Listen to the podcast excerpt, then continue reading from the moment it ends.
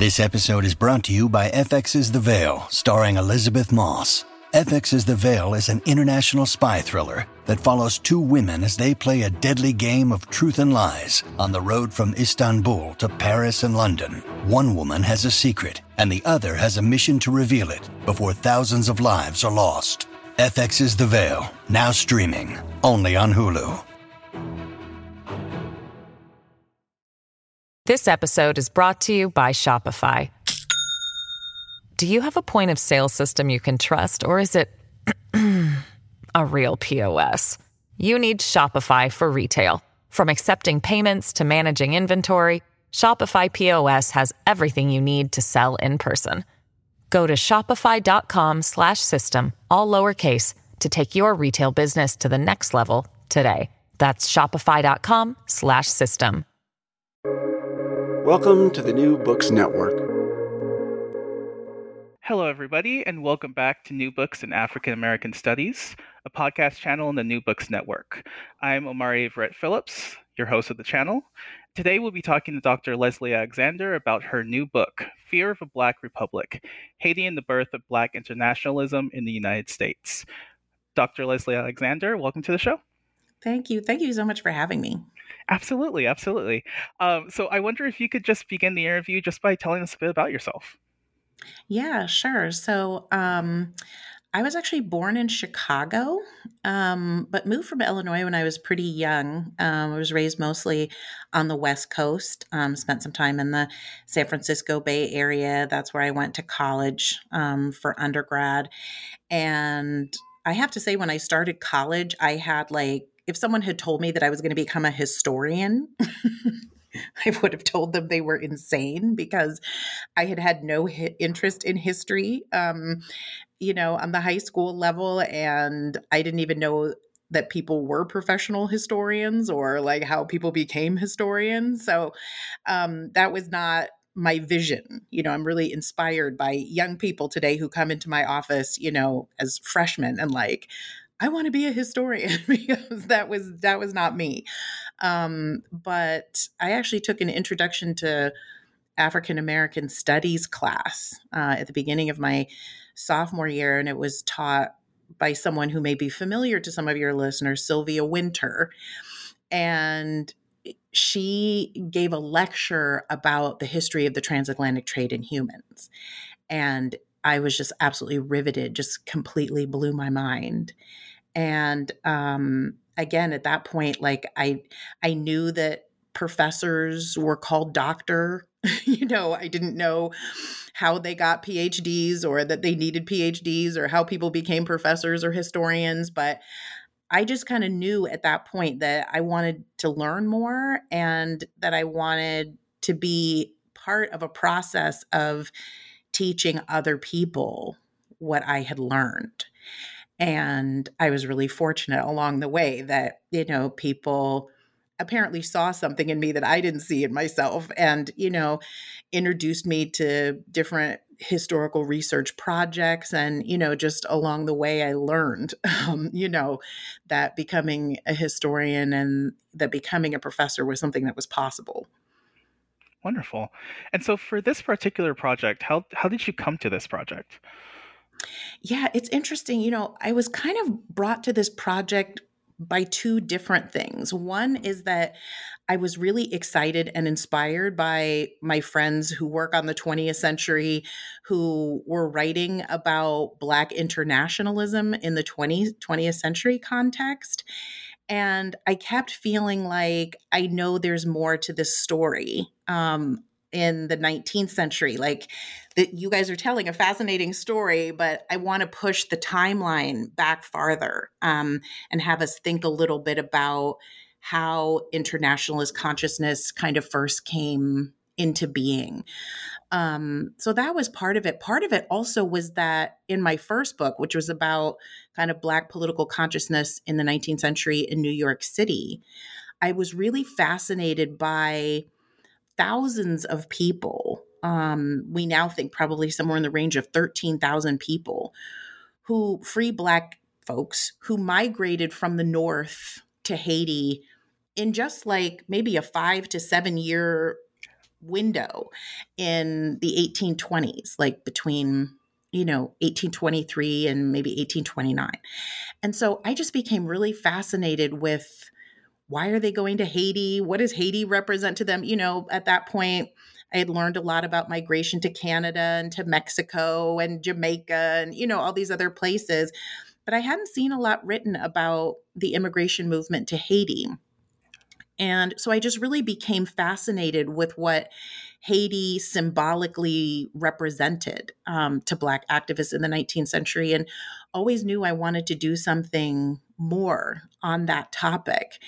And so when I became interested in kind of wanting to expand the timeline for Black internationalism, I had intended that Haiti was going to be one of the countries that I looked at.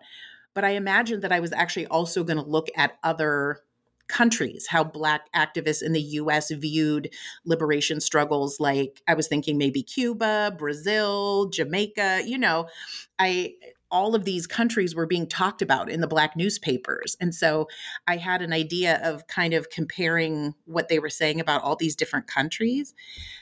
I first of all soon realized that that was not going to fit into one book, that like the volume of material of what Black activists of the 19th century were saying about all these different countries you know is that's a multi-volume um, project that you know i'm still hoping someone will take up at some point um, so i knew i needed to kind of scale it down but I also just became more and more convinced the more research and reading and digging that I was doing, just became more and more convinced that Haiti and the establishment of independent Haiti was at the heart of the story.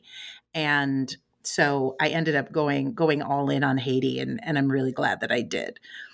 Yeah, absolutely. It's it's a wonderful book, and uh, I wonder if you could just sort of start by giving us a brief history of the Haitian Revolution for those who might not know the history.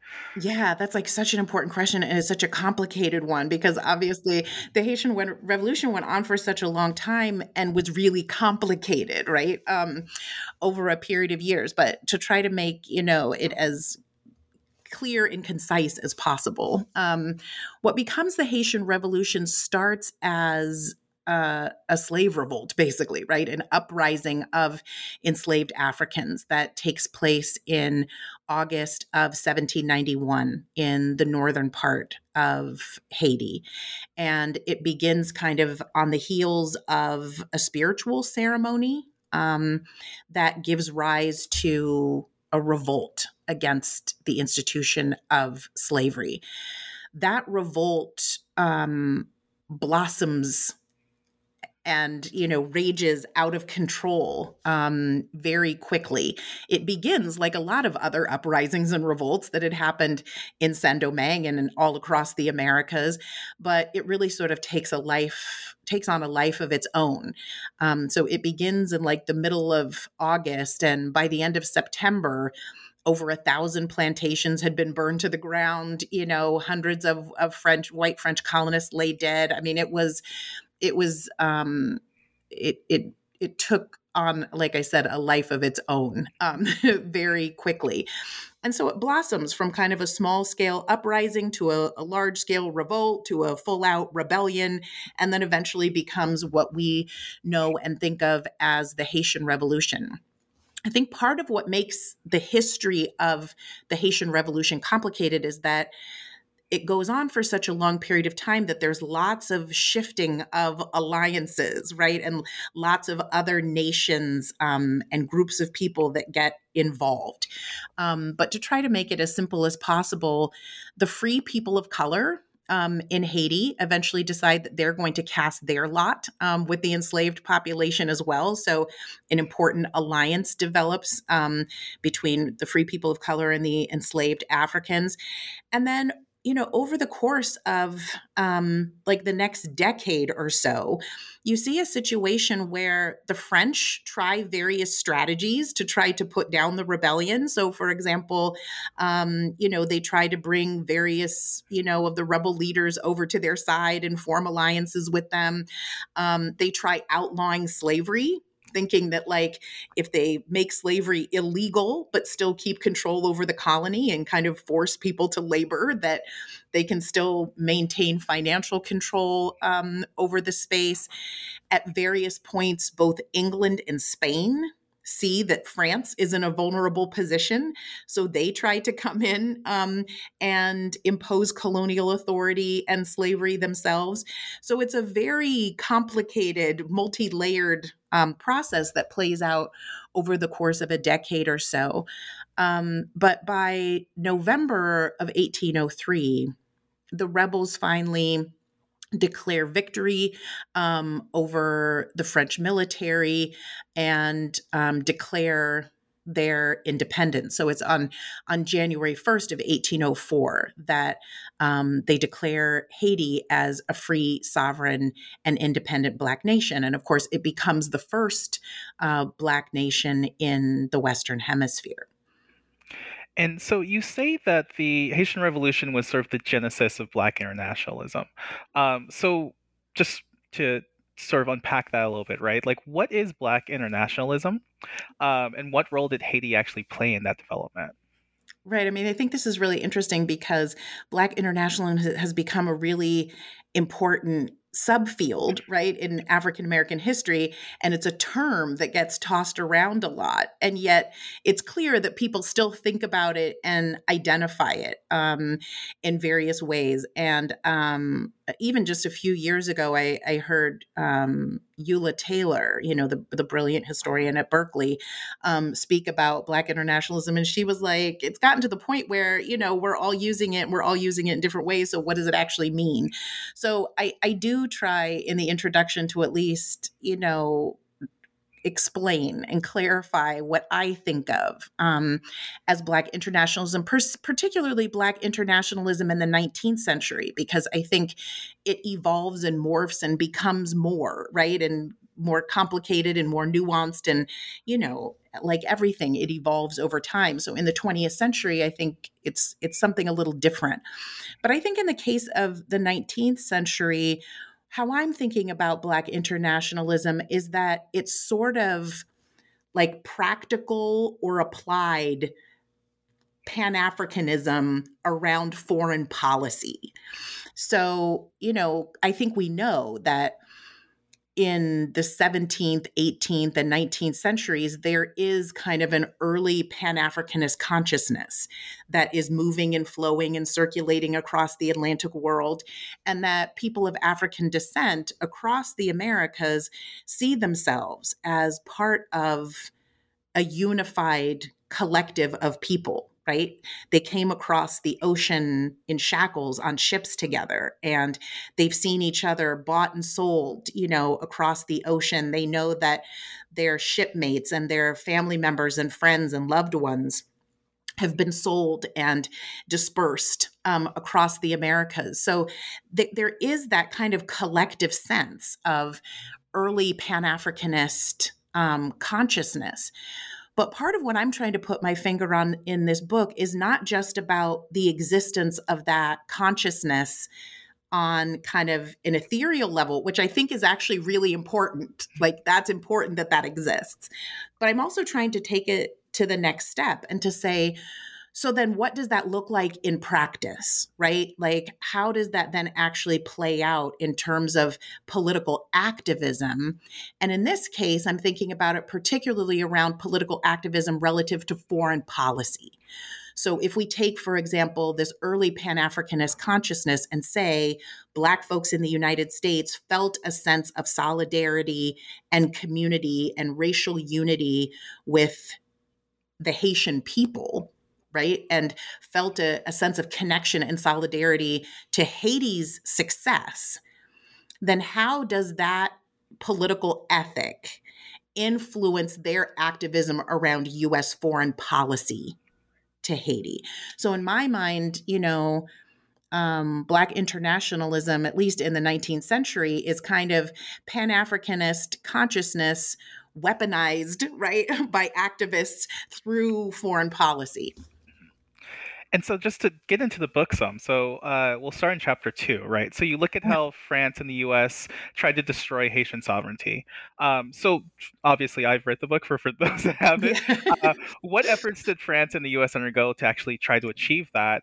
And also, just what effect did this have on Black American support for Haiti and also sort of this developing sort of Black internationalism? Yeah. And thank you, by the way, for reading the book and, and engaging me on it. My pleasure. Um, you know, I think that one of the things that happens is that Haiti comes to rec- to represent symbolically obviously very different things to white folks in the United States by comparison to what it represents to black folks in the United States. And so in that period immediately following 1804, you know, the founding fathers are in an uproar, you know, um, uh, white businessmen in the United States are in an uproar. You know, there is widespread panic about what the establishment of this sovereign black nation is going to mean for the United States politically and economically, what it's going to mean for um, what they see as, you know, the security and the stability of the institution of slavery, right? Um, but Black folks are excited. You know what I mean? Like for them, Haiti is this model, it's this symbolic representation of what they think and imagine and hope that the global Black liberation struggle can ultimately achieve, right? Because it's not just that enslaved people have rebelled, right? Or that they've had a long you know, sustained uprising. It's that they have defeated one of Europe's great military powers. They have thrown off the shackles of slavery. They've, you know, challenged the fundamental under, underpinnings of white supremacy that buttress the institution of slavery. And they have declared themselves free and sovereign. Um, and they are unapologetic about it right like they're they ha- they make it clear that they not only are free and sovereign but that they intend to defend that freedom and sovereignty, you know, in 20th century terms by any means necessary right? Like they're willing to do whatever is required um, to defend that. So that resonates, right? And sends ripple effects across the Atlantic world in very different ways for black folks right? Um, versus what it represents to white folks. So what that means is that you know for the first 20 years or so after haiti gains its uh, you know declares its independence the white western world is kind of trying to figure out right what to do with with haiti and how to respond to it. You know, there no one is extending diplomatic recognition, no one's acknowledging that Haiti actually exists. But on a practical level, Haiti is fundamentally important to the trade economies of all of these countries, France most obviously, but the United States as well. Like during the entire 19th century, Haiti ranges anywhere between being like the third and fifth most important trade partner that the United States has. So they're not recognizing Haiti diplomatically, but economically, they're deeply tied, right, to Haiti. So the United States is struggling around what to do. And for a very short period of time, starting in 1806, they say, okay, we're going to impose an economic embargo on Haiti because, you know, it's this deviant country founded by, you know, these, you know, the, the, the, terminology that they use is like, you know, their hands are still dripping in the blood of their murdered masters. And, you know, how can we recognize and engage in this country? Well, I mean, the embargo lasts all of what, like, not even quite four years or barely four years. I mean, the United States is not able to sustain that because they actually need that trade relationship with Haiti. But they're also stuck not wanting to acknowledge this sovereign black nation governed by former slaves, right? And so it does create kind of a moment of crisis. Like by the 1820s, it's clear Haiti's not going anywhere. You know, the white Western world was kind of waiting for it to, like, you know, collapse you know, under the weight of its own failure, it doesn't happen, right? Like Haiti is still there. And by 1820, a lot of the political divisions had faded. They've united the country. By the early part of the 1820s, now the entire island of Hispaniola is under the control of the Haitian government. You know, Haiti looks like it's winning, right? And so the white Western world is having to decide what to do about that. Um, so by 1825, France has also tried a number of different things, right? A number of different strategies trying to cajole Haiti back under its control. Well, what if we try this? What if we try that? And the Haitian leaders consistently across the border, like, we're not doing any of that, right? We're we're maintaining our status as a free, non-slave nation, and we're going to be governed by ourselves, right? Um, so, what happens then in 1825 is that France decides that it needs to resolve what it anyway sees as an unresolved relationship with Haiti, right? The Haitians clearly don't see it that way, right? They're fine. But from France's perspective, they feel like their relationship with Haiti is still unresolved. And so King Charles X decides that he's going to impose an agreement um, on Haiti. And the way that he does it is he sends first a, a couple of ships, right, with diplomats on board the ship. But then immediately following those first two ships, they he sends a squadron of 12 additional ships. And they point a little less than 500 cannons, right, at Port-au-Prince, the the main trade port, right, um, of the Haitian nation and essentially say to the then president, Jean Pierre Boyer, you have two choices. You can either concede to the terms of this agreement, or we can fight it out again, right? We can go to war again. Those are your two choices. That agreement, of course, becomes known as the indemnity. And the terms of the indemnity essentially say France will finally agree to acknowledge what we already knew was true, which is that Haiti is independent, right? And it's a sovereign nation. So France is, you know, very generously agreeing to acknowledge um, Haitian sovereignty, in exchange for which Haiti has to pay what France is essentially thinking of as reparations, right? They have to provide some kind of financial repair for the loss of France's loss of the colony but also the loss of the value of the human property, right? So they place a dollar value on the land that the colony, the former colony occupied, and the value of the human life of every person who gained their freedom as the result of the Haitian Revolution. The French government determines that amount is going to be 150 million gold francs. And of course, historical conversions are always a little you know, complicated and iffy, but people agree that's probably somewhere in the range of what we would now think to be about $20 billion and say, you have to pay this back to us in annual installments. And if you do that, we will then acknowledge that you are in fact free right? Interestingly enough, there's another rider to that um, indemnity, which I talk a little bit about in chapter two, um, but isn't actually discussed as often, but I think is important in terms of how this plays out financially, which is that France also requires that Haiti grant France kind of most favored nation status. And what that means is that normally when ships would come into a port to trade, they would have to pay taxes, tariffs, right? Certain kinds of duties um, in order to be able to engage in trade the most favored nation status meant that France only had to pay half duties um, or taxes when they came in to trade. So it's a bit of a double whammy because now they're imposing this massive debt, but then also saying, we're going to also give you less money, right?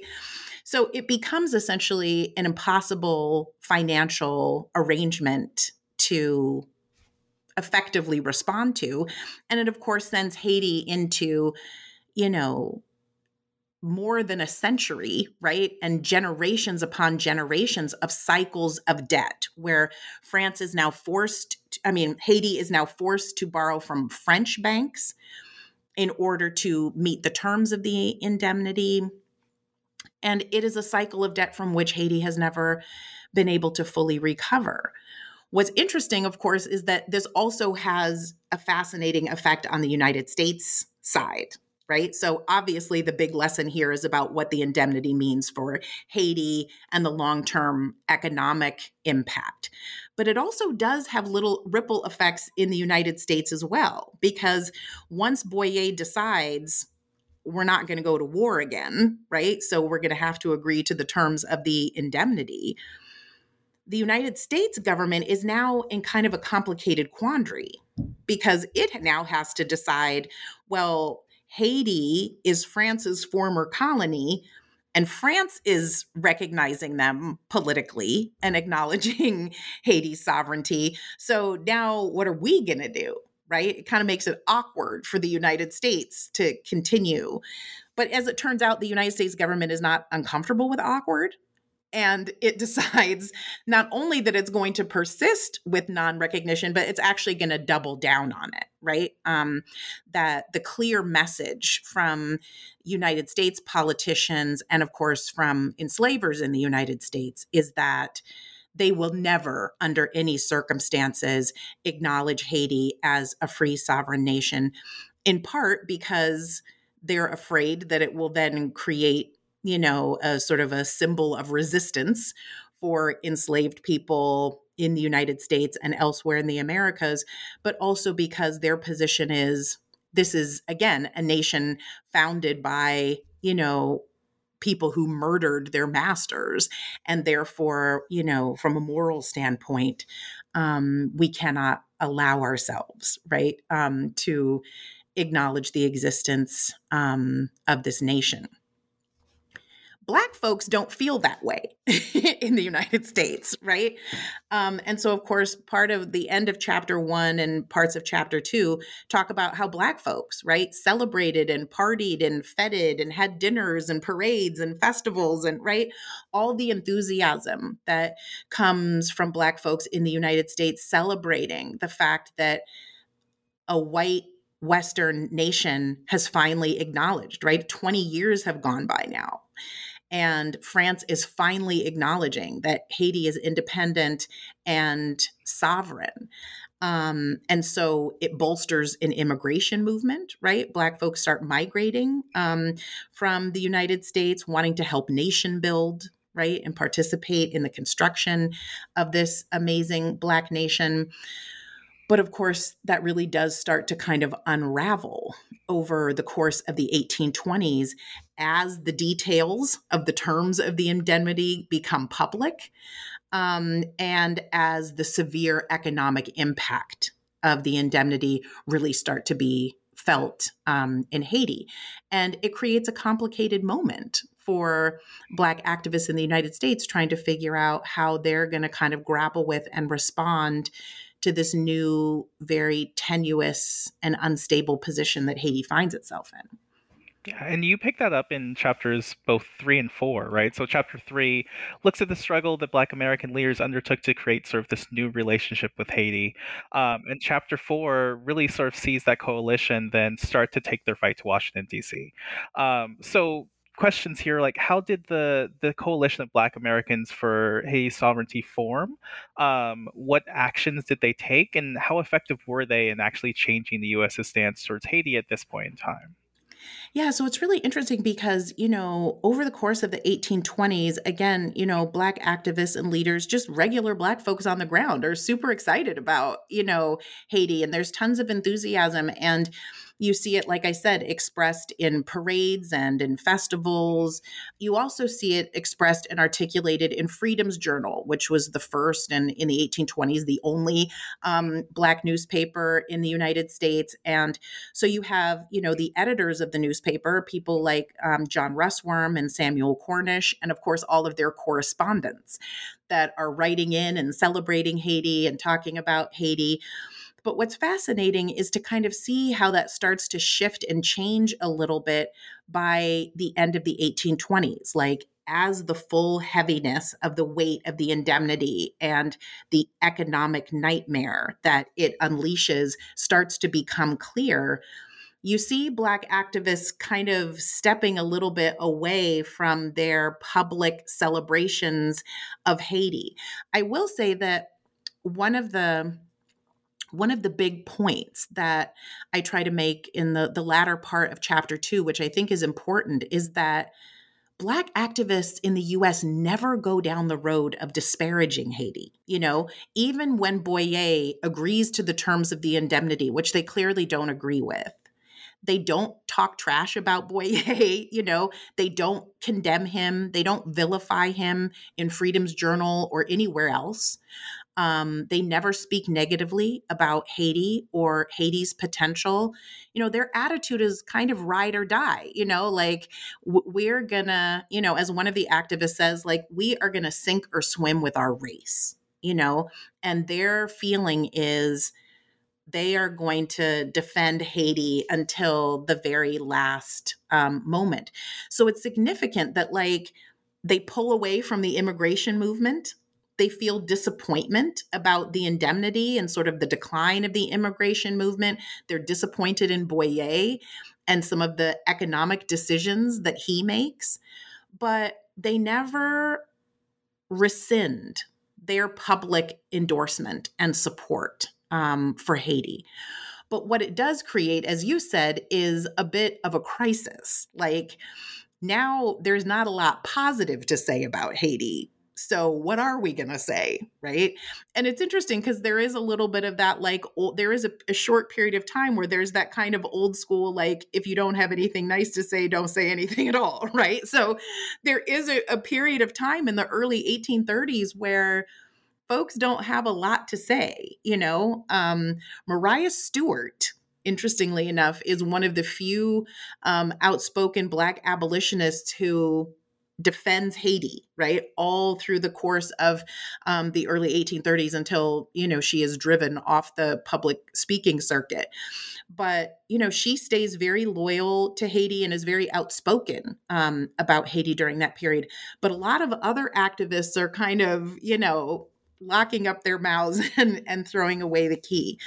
Um, in the book, I really credit Samuel Cornish who is a Black abolitionist who was um, one of the initial editors of um, Freedom's Journal.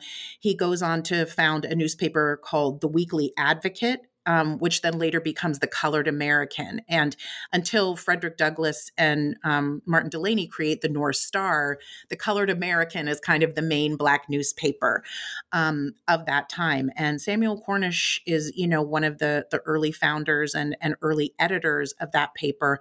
And I really credit Samuel Cornish, um, who I kind of feel a little bit guilty about because I, when I worked on him relative in my first book, I felt a little judgy, like you know, in my own mind anyway, um, about his politics. But I gained a whole new like appreciation um, for Samuel Cornish in in working on this book because um, he was really he went to the mat um, for Haiti and for Haitian sovereignty, and he really dedicates um, large portions of the colored American and many, many, many fiery salty editorials um, to and those are some of my you know favorite quotes. Some those were some of my sort of favorite quotes to um, include in that chapter.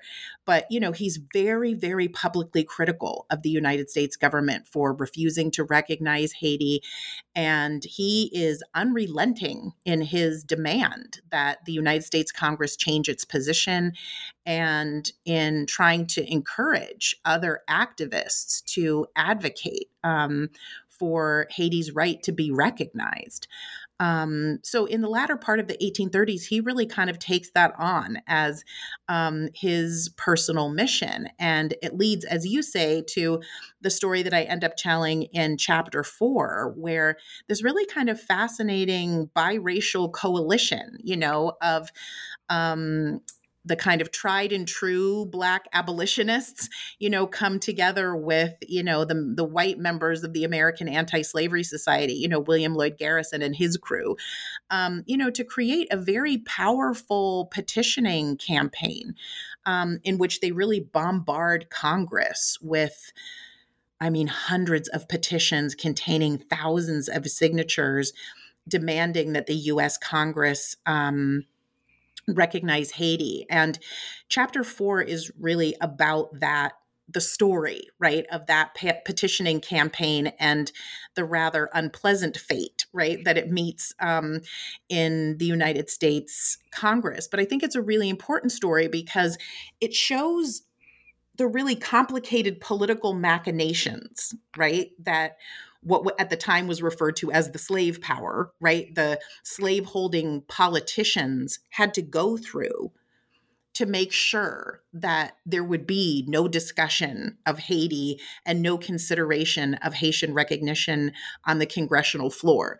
So it really showed actually how much they felt like was at stake and what they went through you know to make sure that that haiti would not be um, recognized. It's also a story i think that shows the role of women in the petitioning campaign. I mean when you actually look at the petitions and you know assign genders to the signatures on the petitions it's really telling the number of women who became involved in the petitioning campaign and especially at a moment when they were not considered citizens right? Women of not, uh, not of any race right were considered um, citizens and yet you see both black and white women circulating signing and literally stitching these petitions together. I mean when i went to the national archives the petitions are actually these like really long strips that are almost like a you know, like an old school slinky or whatever. You know what I mean? Like you pull them out and they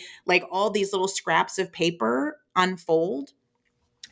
And the scraps of paper are like literally hand stitched together with thread.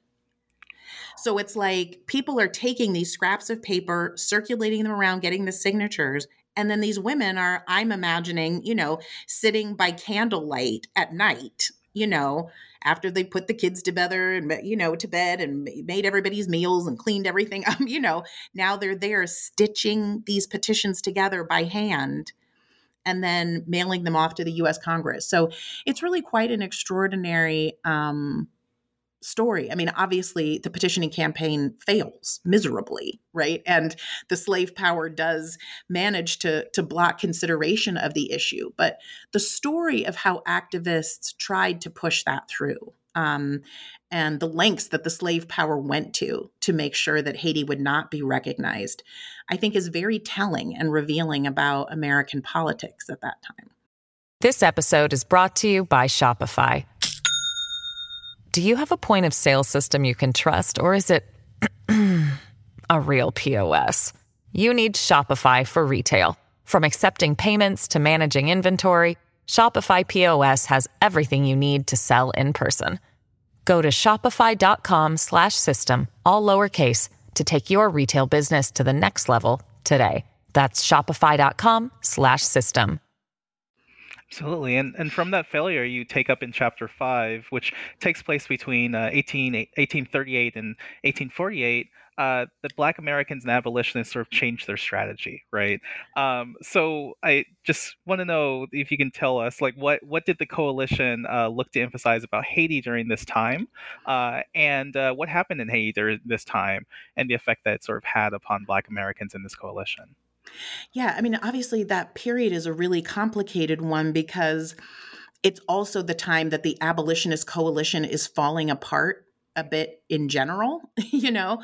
Um, you know, there's the whole fallout that takes place between the Garrisonians and the non Garrisonians in 1840. So, right about the same time that it's becoming clear that the petitioning campaign is failing in Congress, the the bigger picture abolitionist coalition in the United States is also fracturing, right, and splintering apart. And so it is a really complicated time where Black activists have to decide um, where they're going to place their emphasis, you know, how they're going to ally themselves um, in the split among the white abolitionists, and what their strategy is going to be regarding Haiti, given the fact that the petitioning campaign has fallen apart, right? So it's a, a time of real complication and upheaval for Black activists because the abolitionist movement has fractured you know the petitioning campaign has bombed right and so they kind of have to figure out what they're going to do again one of the points that i make in this chapter kind of underscores what i said at the end of chapter 2 which is that even when it seems like all hope is lost they never give up right? And they continue to double down on the idea that Haiti could potentially be a destination for Black people to migrate to help build up um, Haiti as an independent nation. And they also recommit themselves to the idea that the United States should recognize Haiti as a sovereign nation, even though Congress, right, is not willing um, to to sort of succumb to the to the pressure. You know one of the really complicated things that happens in the middle of that period between 1838 and 1848 is that there's a coup right? And president jean-pierre boyer who had been the president at the time of the indemnity is finally ousted. You know not surprisingly Haitians on the ground were not particularly thrilled, right, with um, Boyer's decision to go through with the indemnity, and were not thrilled with some of the economic and taxation policies that he had implemented to try to raise money to pay the indemnity, right? Um, and so there is a coup, Boyer is overthrown, and it creates kind of a whole series of instability that follows um, for the next several years as different leaders are brought in. Some of them die of natural causes, others of them are removed from office, right? But there's a whole series of leaders that come in that create a fair amount of instability um, in Haiti. And that, again, not only creates a challenge for Haiti, but also creates a challenge for Black activists in the US who are trying to figure out how they frame right the political instability um, within the nation. This is though i think also a really important turning point relative to us foreign policy because i think this is really the period that the united states government starts pushing the image of haiti as a failed nation right? Like up to this point Haiti has been kind of abused, it's been ostracized, it has not been well treated, right? It's been kind of demonized. But Haiti was doing okay, right? Like it was going through the natural processes that a country that's just gained its independence goes through. Right. Um, but once the indemnity comes down and the nation really starts to struggle, the United States decides it's going to f- kind of label Haiti as a failed nation. And once it starts to do that, the United States becomes empowered to start cooking up imperialist schemes um, relative to Haiti. And so, really, starting in the middle of the 1840s and I mean, honestly, kind of up through the 20th century, the United States had an imperialistic vision um, towards Haiti. In the 18, late 1840s and into the 1850s, their vision was that they were going to gain a foothold somewhere on the island, either, you know, on the Dominican Republic side or on the Haitian side, and then impose U.S political control over the nation and reimpose slavery. That was the plan.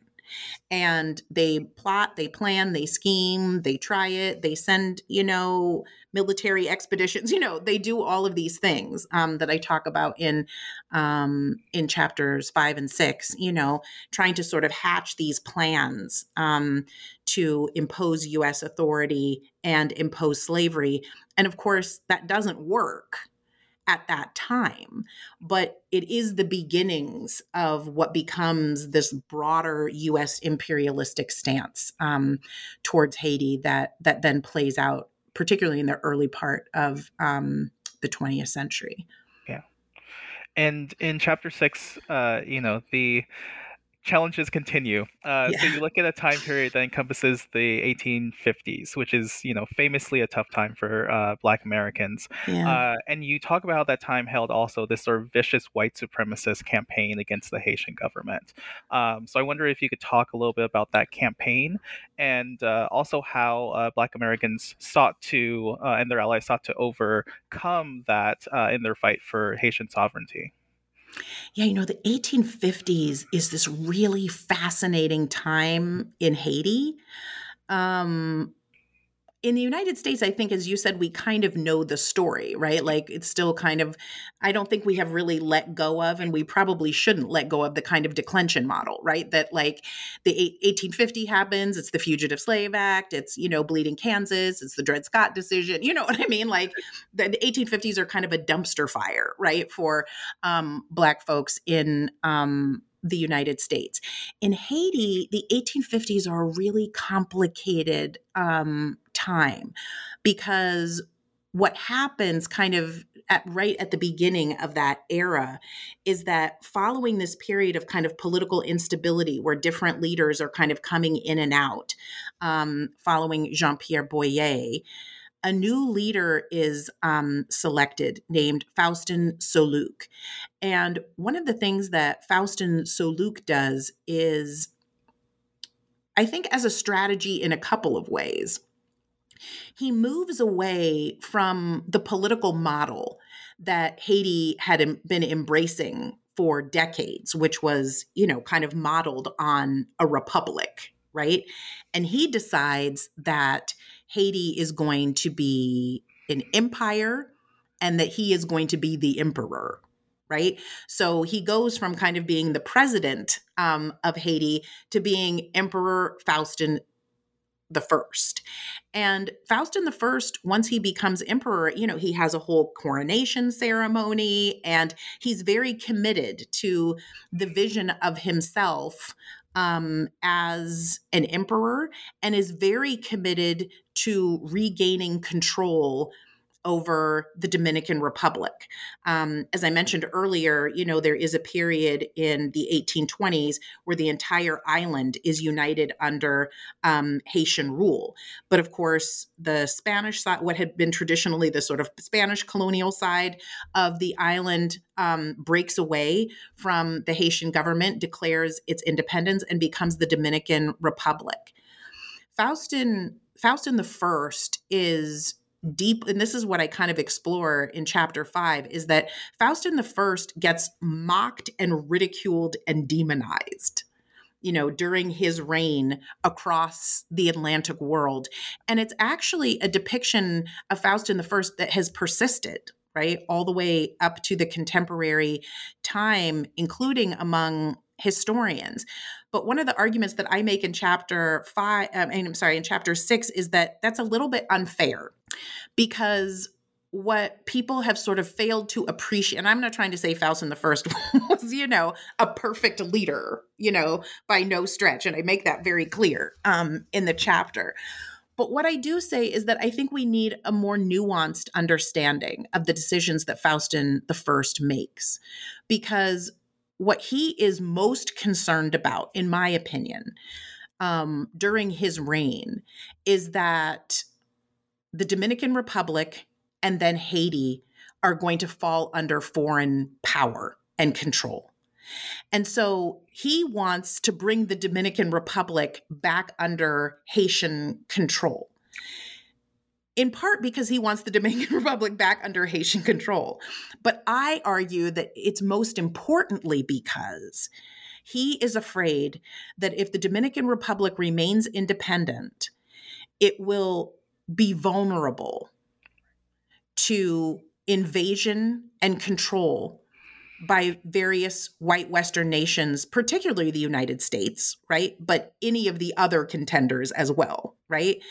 And so his concern then is that if that happens, then Haiti's whole back door, right, is exposed and it makes Haiti vulnerable right? To invasion, to imperial conquest, and to the reimposition of slavery. And one of the things that I really try to make clear in chapter six is that Faustin the First is not wrong. Right? The United States during that entire period is plotting, planning, scheming, organizing, preparing to do precisely what Faustin the First is afraid of right? Their plan is to gain a foothold in the Dominican Republic, use that as a launch pad, impose US control, and reimpose slavery. That is precisely the plan. And Faustin the First knows it and is afraid of it. And so Faustin the First, I argue, goes too far right? He launches endless military campaigns against the Dominican Republic and he drives as a result, Haiti further into economic ruin. Um, he sacrifices thousands of people's lives. Um, you know, he obviously exacerbates tensions between Haiti and the Dominican. I mean, it has all of these deleterious effects, right? The decisions that he makes. But what I just challenge readers to do is to place the choices that he makes in their historical context. And that is to understand that Faustin's, Faustin was actually rightly aware, right? He was rightfully concerned that Haiti would fall back under foreign control and that slavery would be reimposed. And he was right about that. So we may not like you know the the volume and the extent and the intensity of his military campaigns but i think we at least have to be fair in recognizing that he was trying to prevent Haiti from falling again under foreign control and falling back under slavery. He was 100% committed to making sure that Haiti remained free and sovereign. Right. right? Um, so ultimately, that's really kind of what that that chapter is about is sort of trying to understand the the visions and the imperialistic schemes and plans that the United States had um, towards Haiti in the 1850s, and to try to look at how that drove Faustin First to extreme measures, and how that caused him to kind of be demonized in the the sort of global political world, but how black activists backed Faustin the First all the way to the wall. I mean, what's really fascinating, I have always kind of thought of and understood Frederick Douglass as as being a very committed abolitionist, but ultimately kind of being a moderate, you know, by comparison to you know a David Walker or you know a mariah Stewart or a you know Henry Highland Garnet or something, right? But in chapter five, you're going to see like a side of Frederick Douglass you might not have known. Um, I'm sorry, in chapter six, you'll see a side of Frederick Douglass that you might not have known was there because he backs Luke all the way to the wall. Um, and it's really sort of fascinating to see how that how that plays out. Absolutely. Um, all right. So, chapter seven is absolutely fascinating. Uh, so, you look at the resurgence of uh, the Haitian immigration movement during the 1850s. Um, yeah. I knew nothing about this, and I wonder if you could could you just take us through this movement and sort of how you found this, uh, the evidence of this movement too. Yeah. So this is this is really interesting. Actually, chapter seven. I think is still the longest chapter in the book, but when I first turned the manuscript in, chapter seven was about twice as long as it is in the book because I just got so fascinated with this story and with like the extraordinary volume of evidence. And they were finally like, girl, you have to cut this chapter down. Like, what are you doing? but it was just like super fascinating to me because it was like something you know the source material and what was happening in that chapter was just information I was not aware of on this level. And I was able to get access to some of the Black newspapers that had been more recently digitized, like Pine and Palm and some of these, which was important because I was trying to finish this book during COVID, you know, during pre vaccine COVID. Um, and so, um, anyway, I got super excited about the topic of chapter seven, and it got a little too long, and they were like, you got to rein this in.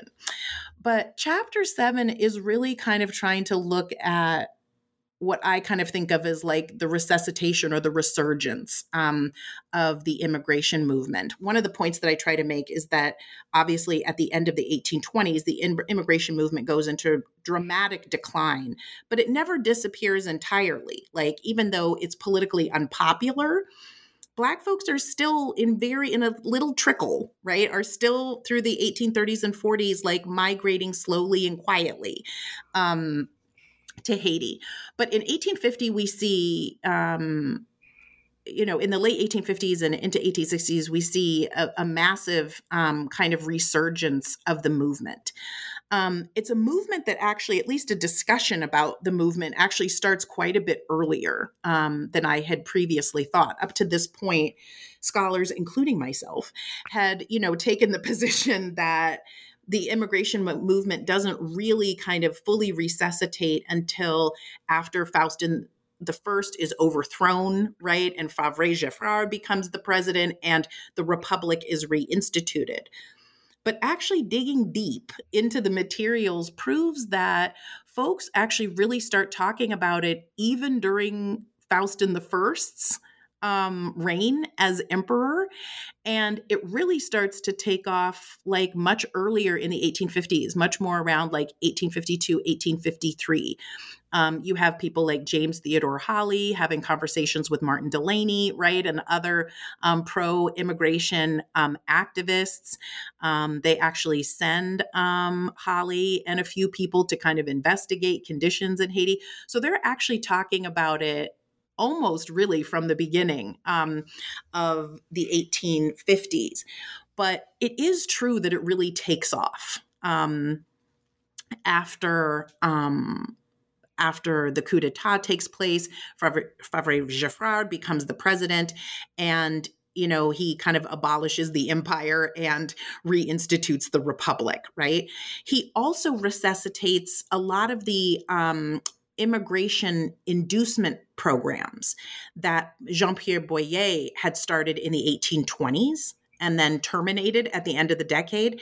Geffrard actually goes back to those inducement plans and says, look, we'll give you land, we'll give you education, we'll give you citizenship, right? Basically promising to, to Black folks in the United States everything they can't get in the United States, you know? And they say, like, look, if you come here, we're going to give you a fair shake and, like, let's build this nation together.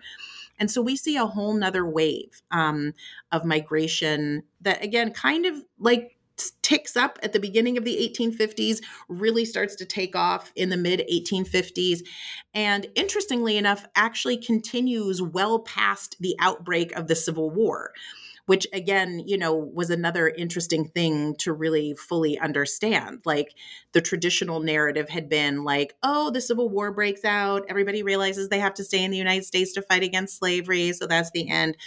But you actually realize, like, no, like, you know, even past the Emancipation Proclamation, you know, in 1863, Black folks are still saying, we have to get out of the United States, right? And we we want to cast our lot with the Haitians. Um, so that timeline was kind of interesting to me to see that it started a lot early. The resurgence started a lot earlier and ended a lot later um, than we had actually thought. A couple of things that you know I hope will be of particular interest to your readers um, were kind of some things that I found super fascinating and didn't really expect. One, and this is, I guess, more for like your listeners who enjoy gossip, but you know, the internal debates that take place among Black activists in the 1850s around the Haitian immigration movement gets really ugly and personal. Um, and so, like I said, for those you know who enjoy like historical gossip, you will be inter- you know you'll be entertained by this chapter because you know Mary Ann Shadd Cary starts talking trash about supporters of Haitian immigration, and you know no one is exempt right from um, the conflicts that happen. But really, you know, when you think about it, it's in the context of a situation where you have kind of a fundamental divide within Black activists at the time people who support immigration and people who don't. And what this chapter really exposes is that within those who support immigration, there's an additional level of splintering around the question of where should we go right? So you have the Mary Ann Shadd Carys of the world who are arguing in favor of Canada. You have, you know, the Martin Delany's of the world who are advocating for West Africa. And then you have like the James Theodore Hollies who are arguing for Haiti. And the arguments get really nasty. Like, between the pro immigrationists and the anti immigrationists, but also among the pro immigrationists around where the destination um, should be. And I think that's why this chapter got so long, because there was a lot to unpack there, you know, and the political conflicts did get really spicy, right? Um, but yeah, so basically, chapter seven is really kind of trying to chart that long story of what happens over you know starting in the, at the beginning of 1850 um, through kind of the middle of the civil war to kind of understand how black activists are thinking about um, immigration and specifically immigration to haiti. And the one thing i kind of try to rectify in this chapter is for people to think differently about what they thought thought about Frederick Douglass and his position um, on the immigration question. You know, everything that I had read about Frederick Douglass and immigration up to this point had kind of fixated on this one remark that he makes that's buried in this one editorial where he says, "I am not an immigrationist." But if you actually go back and read the entire piece in its entirety, you realize that he's actually saying something very different. Like he's saying, if immigration means, right that we have to give up on you know abolishing slavery in the united states and we have to give up on the idea that you know slavery could never end in the United States and that the United States can never be a country where black people can live free and equal, then I'm not an immigrationist. Right. But the reality is that he plans himself to visit Haiti um, considers migrating there himself um, and is a, an ardent supporter of the Haitian immigration movement, really all the way up until the outbreak of the Civil War. So, that again, chapter seven is one, again, that I'm hoping some of your listeners will see a little something about Frederick Douglass that they didn't know. Absolutely. Um, and so, Chapter 8 highlights again this push from Black Americans towards the U.S. government for formal recognition of Haiti. Uh, can you take us through the journey of Senate Bill number 184? Yeah. So, this is so quickly. What's interesting about this is that this is a chapter that I had never imagined was going to be a chapter. Like, before I started researching this project, my understanding was that the Confederacy secedes from the Union. The radical Republicans decide to bring the bill forward and it sails through Congress. So I'm like, oh, this story of how like Haiti finally gets recognized is going to be like a few pages. Right? That's like a quick and, an easy story. Confederacy secedes, there goes the bill, right? No. Once I started actually looking at the congressional documents, I was like, oh no, this was like, no, this, I mean, what happened on the congressional floor was an embarrassing dumpster fire. And I think more than anything profoundly reveals the imperialistic vision that white politicians and business people always had um, of Haiti because Senate Bill number 184 is the is the bill that gets presented to Congress that packages Haiti and Liberia together, the two black republics, right, that up to that point had been unrecognized by the United States, and proposes that the United States should extend formal diplomatic recognition. Of course, you know, we already understand the political and economic consequences of that relative to slavery. The other piece of it, though, is that extending diplomatic courtesies would mean that those nations then could send ambassadors to the United States. And so that that's a whole other thing is that like even northern politicians who considered themselves to be progressive didn't necessarily want black diplomats, black ambassadors, right, rubbing shoulders with all the politicians um, in Washington, D.C. But what really happens when the bill gets introduced into Congress is that even the most radical supporters of the bill make the decision that the bill is not going to be successful on moral or even logical grounds, right? Like, they're not even going to try to argue it saying these countries have been mistreated and therefore we have to rectify a past wrong or these countries are independent so let's just recognize them. Like that to me would be the logical argument. They are pretty clear and they're not necessarily wrong because they get a ton of pushback right when the bill gets introduced. So they decide they have to switch up their strategy and rather than arguing it on moral or logical grounds they argue that Haiti and Liberia need to be recognized because formally recognizing them would open them up for economic opportunity for United States business. And I was really stunned. I mean, you know, obviously I study slavery, so I I read, you know, all kinds of super racist documents all the time.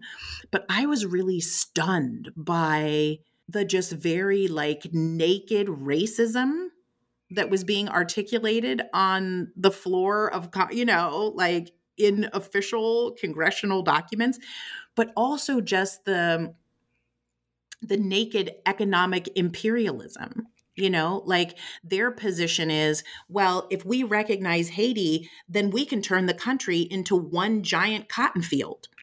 And we can send black people over there who already know how to pick cotton uh, you know, to pick the cotton for it. You know, um, obviously that you know the one uh, financial representative for the United States takes the position. Well, if we recognize Haiti, it will allow us to hold Haiti in the hollow of our hand. Right. So the, the bill entirely gets argued on how recognizing these nations will allow the United States to carry out imperialistic schemes that will be financially beneficial to the United States.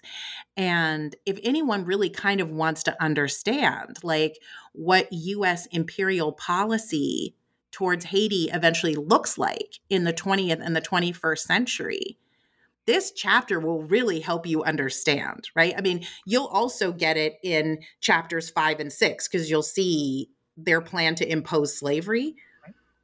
But once slavery is abolished, you see in even more explicit terms that even in the absence of slavery, their vision of their of the United States' relationship to Haiti is one that is to be based entirely upon economic exploitation and economic imperialism. And they spell it out for you in really explicit terms right there on the floor of Congress. So that ultimately had to become its own chapter and it's a it's a really chilling one. Yeah. Yes it is. And so early in your introduction, you write that Haiti remains the most persecuted and demonized nation on the earth. Uh, what form does this demonization take today? And how does this sort of still stick? Why does this still stick with Haiti? Yeah, I mean, I think honestly, it manifests in so many different ways. Um, you know, the the ones that feel the most obvious to me right now, and I think might resonate the most with your listeners, are number one about how Haiti is depicted and talked about in the public media. You know, for those who remember the kind of news coverage, for example, following the 2010 earthquake. All we heard over and over again was Haiti is the poorest country in the Western Hemisphere. Haiti is the poorest country in the Western Hemisphere. Nobody stopped to say why. Why is Haiti the poorest country in the Western Hemisphere? You know, it's because of this very long history of the way that Haiti has been treated by the white Western world. Obviously, first France, right, in the form of the indemnity, but then later the United States through all these forms of military, political, and economic imperialism, right? So part of it is that this idea that got created in the 1840s of Haiti as a failed nation, you know, this nation of people who don't know how to govern themselves, you know, and they just let the gangs run amok and, you know, they don't know how to rebuild after an earthquake, you know. Um, all of these ideas that depict Haiti as this pathological failure um, I think is is one of the most powerful and resonant ones, especially because it is absent of the historical context that would help people understand why Haiti is in the situation it is. I think another really classic example, and again, I mentioned this one because I think it resonates with what's happening politically right now, is the crisis at the border right? Um, and the way that Haitian asylum seekers are being treated um, at the border right now. And frankly, you know, I think there were some of us who were hopeful that once Trump was ousted as the president, you know, um, and, you know, Joe Biden became the president, that we would at least see a marginal improvement in US foreign policy towards Haiti. But of course, that's not the case. I mean, since this time last year, President Biden has been carrying out the largest mass deportation of asylum seekers in modern American history. And it is a it is a deportation policy that overwhelmingly targets Haitians. So, you know, again, that has a history. And it's a history that I talk about in the epilogue. But um, even today, the way Haitians are treated and the policies that the United States and other nations impose against Haiti, how Haiti is talked about and presented in the media, all of these, I think, are continued manifestations of how Haiti and the Haitian people are demonized um, in the global public mind. Absolutely. And what sort of audience did you imagine for this work? Mm. I mean, you know, I think historians, well, let me put it this way. For me as a historian, I always kind of assume that other historians are the only ones who are going to read my work. but you know i i remain hopeful you know? I tried to write it with an eye towards the idea that people the general public would be interested in wanting to understand more about Haiti's history, how Haiti comes to be in the situation that it is today, um, that people might actually be interested and care. So there's a part of me that is always writing in hopes of a public audience, you know, um, that the American public in general would will want to educate um, themselves. But, you know, for whatever reason, historians i think get a little bit written off you know that we don't know how to tell what we know in interesting ways and you know um, we don't like always get an opportunity to put our work in front of a more public audience but i'm very hopeful you know certainly that historians you know and aspiring historians will read it but i am also hoping you know that there is a general public out there who either cares about haiti or who wants to learn more about Haiti um, will actually pick up this book and, and try to learn something about the history of how Haiti came to be in the situation it's in. And thinking of those audiences, either the general public or historians themselves, uh, what do you want readers to take away from your book? Ooh, that's a good one. You know, I think two things. I think I want readers to come away with an understanding actually of what I just said, like to come away with an understanding that Haiti is not a failed nation. You know, that Haiti is not an example of a situation where you have a bunch of Black people who are incapable of governing themselves. Haiti is a country of people who are are themselves and are the descendants of people who want to be free and sovereign and have a vision of like a beautiful, productive, glorious life, you know, for themselves and for their people and for their nation. But that Haiti is a country that has been abused by the white Western world from the moment of its inception. Right. And that there has been now a centuries long struggle on the part of the white Western world, including the United States, and in most in more recent history, most profoundly the United States, that have really sought to ensure that Haiti does not thrive. Um, and yet it survives right? It still survives.